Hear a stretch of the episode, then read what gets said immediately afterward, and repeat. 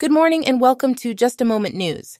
I'm Erica, and today is August 13th, 2023. Let's dive into today's headlines. First up, Sweden's defender, Natalie Bjorn, believes her team's victories over previous champions, the United States and Japan, have prepared them for the Women's World Cup semifinal against Spain.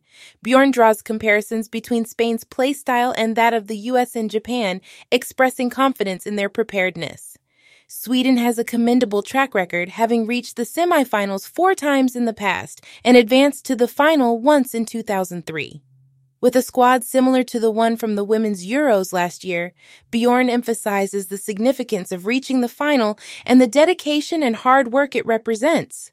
Moving on, the South African Revenue Service, SARS, may collect TV license fees as the South African Broadcasting Corporation, SABC, struggles with debt. Currently, less than 20% of viewers are paying their TV license fees, leading to a revenue shortfall of over R3, 6 billion for the SABC.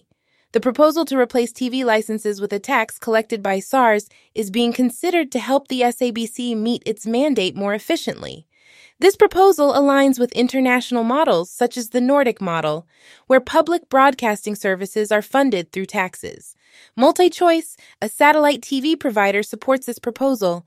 However, concerns have been raised about the financial support to SABC and the need for fairness in competition with commercial broadcasters.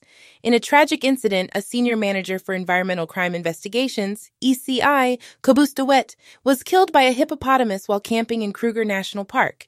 De Wet had been with the South African national parks, SANParks, for over a decade and played a pivotal role in apprehending and securing convictions of numerous poachers.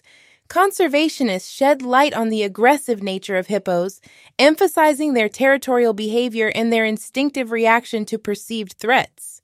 Hippos, despite being herbivores, are responsible for more fatalities in Africa than other predators like lions and crocodiles.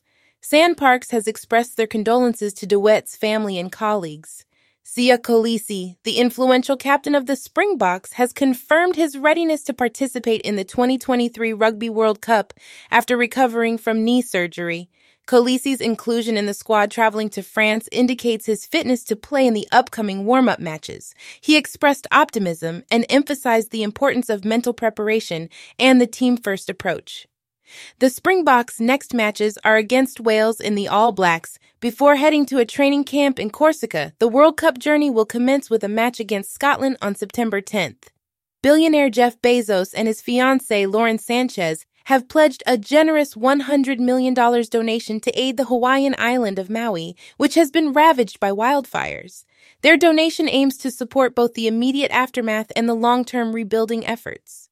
While Bezos' philanthropy has faced criticism in the past due to his vast wealth, this contribution is expected to have a significant positive impact on Maui's recovery. Lastly, social media personality Lil Tay faced a death hoax when her Instagram account was hacked. The false announcement of her passing caused confusion among her followers and the public.